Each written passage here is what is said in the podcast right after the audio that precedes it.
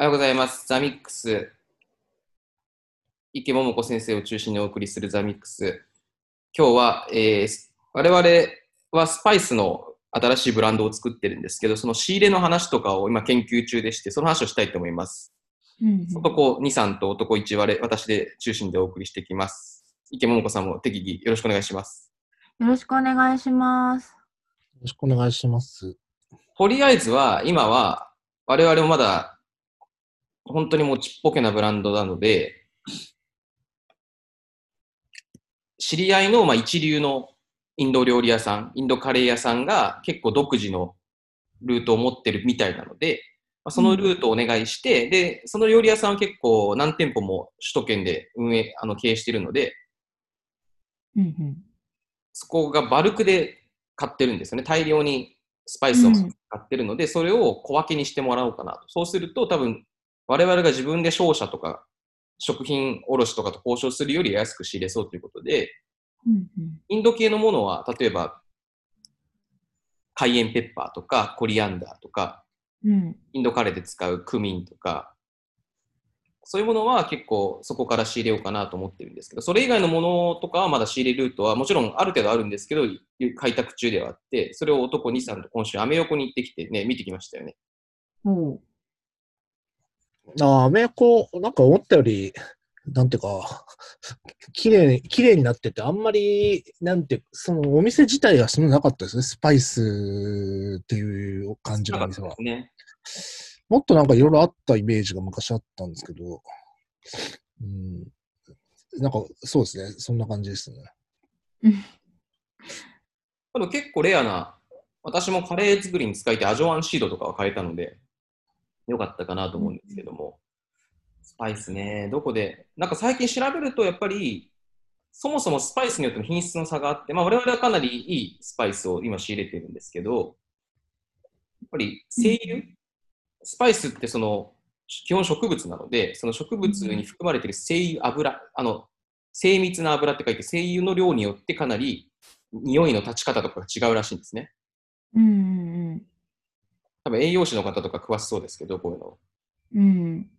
その辺の声優の違いとかも、どんどんどんどん追求していきたいなと思ってはいるんですけどね。あれ、あそこ行かなかったんですか？食品地下街。アメ横といえば。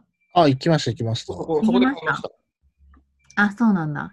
え、そこ綺麗でした？結構ディープな印象なんですけど、私。ああ。なんか中、なんかロンドンの中華街みたいな感じのとこでしたよね。なんかあの中華系の店がすごいあって、海鮮とか持ってて。あ、そうそう。なんか、すごい部位とか売ってますよね。スパイスも売ってるけど。ああ。見ませんでした？カモの、もうほんとカモの全部頭から足までバラバラになったやつとか。ありました、ありました。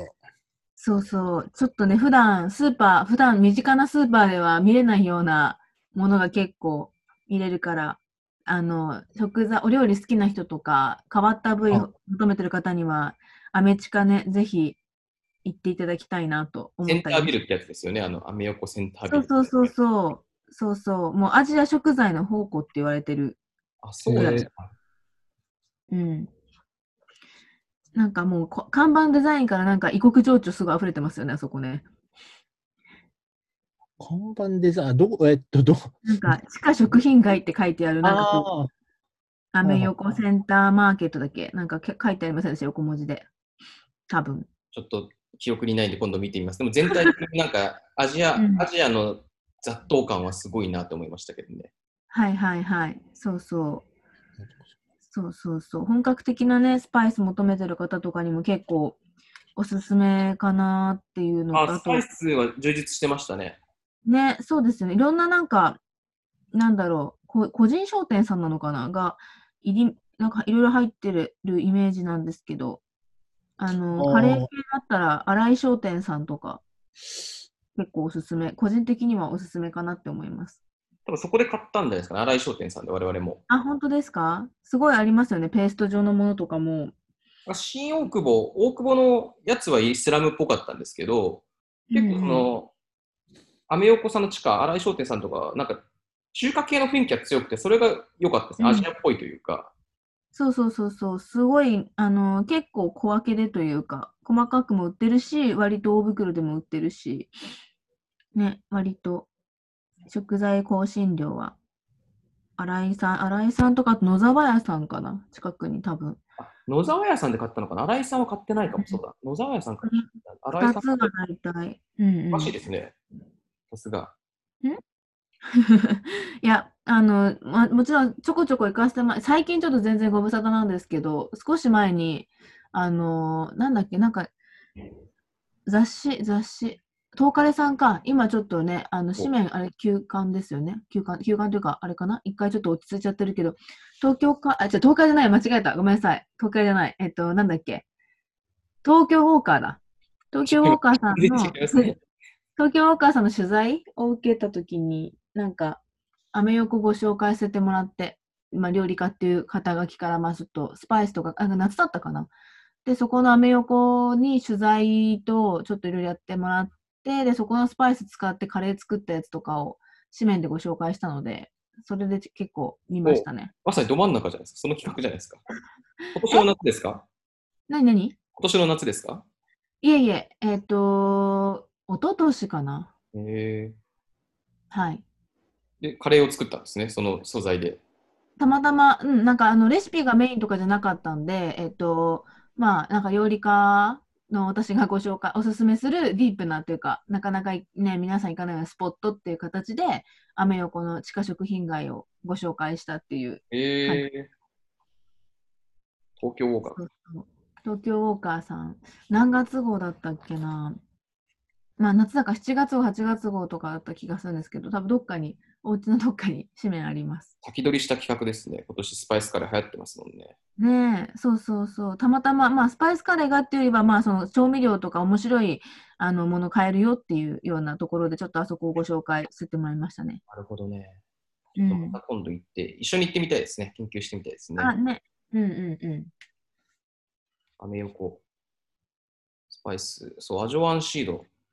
次の日、アジョワンシードを使ってカレー作ってみたらあんまうまくいかなかったんだよな。ん。何、味が？アジョワン、うんなんかあんまりうまくいかない。アジョワンシードっていうはい。シードがあって、スパイスなんです、うんうんそれが最近カレー使うといいっていう話を聞いて、最近実験してみたんですけどね。まあいいや。うん、はいはいスパイスの仕。入れは。なんで、ちょっといろいろと我々はスパイスのブランドなんで、スパイスの仕入れ研究していけないので、今結構し当たってるのは、例えば外務省の ODA ルートとかで、ODA を投入したアジア、アフリカの地域うんうん。のスパイスを、あのー特別に仕入れてくるとか、そういうこともちょっとしてみたいなっていうのは今各所当たっているんですけどね。やっぱりうん重要ですからね。はいはいはい。そうですね。うん。まあ、ゆくゆくは我々も自分たちのね、スパイス農園が必要ですけどね。ああ、それすごい楽しそう。スパイス農園作りたいんですよね。でも、普通に熱帯まで行かなくても、はい。作れるものもある気がする。うん。そういえばなんか、最近、あのー手長エビの養殖が、あのー技術が確立したんですよ。あの、と唐突ですけど。で。で今までなんか40%しか育たなかったのが95%ぐらいに、まあなんか、要は、あの、育てた時の、なんていうんですかね、最終的に製品になる確率が増えたんですよね。へで、え手長エビってつまり、あの、タイで釣って食べるあの、あのエビなんですけど、うんうん。青色した、まあ、結構なんか美味しいやつなんですけど、で、なんかその流れで、ちょっとなんか、あの、あの、水耕栽培ってあるじゃないですか。あの水耕栽培ってつまりビルの中で何か育てる野菜、はいはいレタスとか育てるようなやつなんですけど、うんうんあれって最終的に水が余るらしいんですよね。うんうんうん。で、水が余るんで、なんかそこの水を使って水耕栽培とその手長エビのなんか養殖を組み合わせて、効率よくなんかエビと野菜とかを育てようみたいな、なんかそういう、なんかそういう話があって、へえ。水耕栽培ってそういえばなんか、なんかああいうスパイスとかも作れるんじゃないかなって最近ちょっとちらっとさこの前思ってたんですよね。おー、面白いですねで。そうする、あ別にレタスなんで別に、あの、なんていうか、普通、普通はレタスなんですけど、ロメインレタスとか。うんで、あれってなんか結構あんまりあの黒字化できないんですよ、なかなか。あのーなんていうか、うんあの安くてレタスとかも単価が。うんまあ、スパイスは別に高いってわけじゃないんですけど、なんか、はいもうちょっと違ったものを育てればいいのになみたいな感じで、うんちょっとなんか少し話は出てたんですよね。水耕栽培だと、要はマンションとかでもできるってことですよね。まあ、要はマンションで、まマンションっていうか、その、なんかビビルでも、ビルでも土地と建物があればできるけど、ただ、単価が安いと、都内だと結構高いんで、で、あの、もしかしたらその知り合いに余ってるビルとかあれば、なんか、うん。あの要はレントが一番高いんで、なんか、もしかしたらその使わせてもらったら、すごくいいいいです。そう、最近我々も知り合いに、ビルが余ってる知り合い。ビルが余ってるらしいんでそこを。最近増えてきたんですなんか、うーん。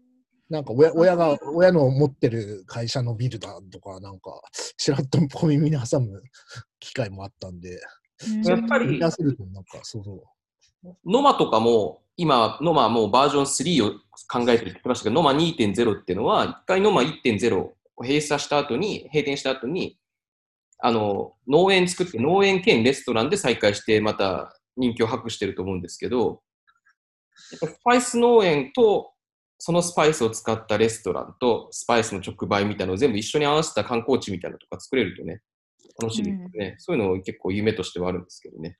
うんうんうんうん。でも水耕栽培、私も去年、てか私と男に2人も去年水耕栽培でいろいろと葉っぱを、野菜とかを育てて、それをそのまま育ててから料理にする動画でも作ろうかなとかやってたことがあるんですけど、やめたんですけど、途中で。やめちゃったんですか？ちょっと途中で種までは買ってきたんですけど、なんか、うん、いいかなみたいなのあったんですけど、その、水耕栽培でスパイスは新しいな、面白いです。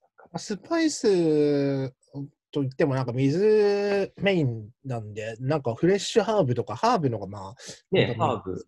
スパクチーパイスは多分難しいかもしれないけど、パクチーとかいいんじゃないですか？まあ、ちょっと水で育てられる、バジル、水だけで育てられてるものって感じですけど。ミント、バジル、葉っぱ系ですよね。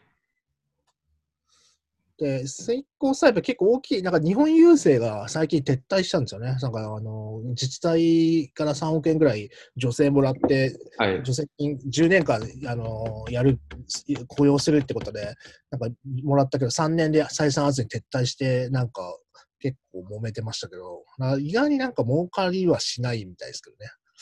やっぱりお金かかっちゃうんで、設備とかに。なるほどね。仕入れた方が安いのかな。まあ、仕入れたっていうか別になんていうか普通に作っちゃった方が安いのか。多分、野菜とか話、じゃなくて。いや、水耕栽培って普通野菜なんですよ。普通野菜というかレタスなんですけど。まあ、レタスですよね。わかります、わかります。ああいうのはやっぱ、なんか、あの、投資に見合わない ケースが結構多いなっていう話らしいです。うーん。ちょっとその辺も検討してみ、でもちょっと、それの事業計画を、我々も今資金調達をちょっと考えておいて、まあ、融資出資含め検討中なので、なんか、自分たちでスパイスも作って、ミックスもしてみたいなのはちょっと新しいかもしれないです。日本では。うん楽しそいいですね。ちょっと考え、水耕栽培か。え基本マンションで何でもできるんですよ、野菜、水耕栽培やれば。う。うん。で、光も当てて、うんそれはちょっとやりたいな。うん。確かに。夢が膨らめ膨らみますね。夢はね、ちゃんとスリランカとか農園を。所有するっていうのが夢なんですけど、我々とうんスパイスアイランドを作るっていう。スパイスの無人島とかいいな。スパイス島みたいな。なんかあの、ホラー漫画とかに出てきそうですけどね。なんかあるじゃないですか。島みたいな。香りとかすごそスパイス島やばいの。ジュラシックワールドみたいですね。そういう感じの仕入れをちょっと工夫していってます。すごい仕入れも独自にして、いいブランドを作ろうとう。はい。いう感じで、あとは結構、最近我々も、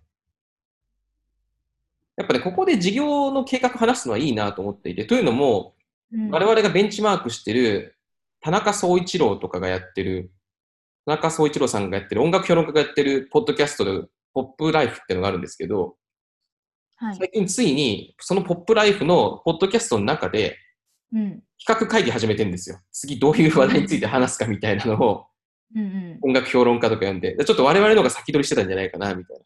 我々もまあ常に企画会議みたいなことしかしてないじゃないですか。そうですね。徐々にね、みんなもう企画会議とかもポッドキャストでしだすみたいな。うんうんうん。なんかそういう感じで、やっぱ事業計画とかをどんどん話していくのがいい気がするな。NDA はもちろん守った上で、ね、やっぱ透明化が重要な時代ですからね、正直さが重要な時代なんで、どんどんどんどん何してるか明かしていくっていう。うんうん。そういう感じでちょっと今 C 例を研究しつつ、あといろんなところにプレゼンに行って、結構なんかスパイスを使った商品を、なんか、例えば美術館の物販に売れたりとかしないかなとか、そういうのを今我々は検討してます。うんうんうんうん。美術館？うん美術館とか美術展とかで大抵グッズがあるじゃないですか。今、詳細は話せないですけど、透明がいっぱい言ってて詳細は話せないんですが、その、大抵美術館とか行きます？池池桃子さんとか行ったりしました、最近美術館。ごめんなさい。あんまり行かない。すいません。全然アートに疎くって。美術館例えば、葛飾北斎展とかやると、その葛飾北斎の絵を使ったクリアファイルとか、ああ、うん、とか売ってるんですよで、そういった感じのファン、ちょっとファンシーなスパイスとか売れないかな。例えばなんか、ちょっとした古代文明の展示会とかあったら、その古代文明の歴史にちなんだスパイスを売るとかね。例えばなんだろう、インド、インダス文明展とかあったら、そのインダス文明にちなんだ新しいカレースパイス。カレーは我々売らないですけど、まあ、スパイス売るとか、そういうことできると面白いなと思って、今結構働きかけをしてます。なるほどね。ちょっと結構、その美術展が人気が出れば我々も人気が出るみたいな。乗っかりしよう。うんうんうんうんうん。なるほど、なるほど。みたいな感じで、ちょっと今日は雑談ですけど、こんな感じかな。17、8分か。最新の、我々はスパイスの仕入れの研究をしていて、プラス最新何を事業としてしようとしてるのかを、まあもう言っちゃったんで、雑談する回でした。じゃあ、アリックス、池桃子中心にお送りしました。ありがとうございました。ありがとうございました。ありがとうございました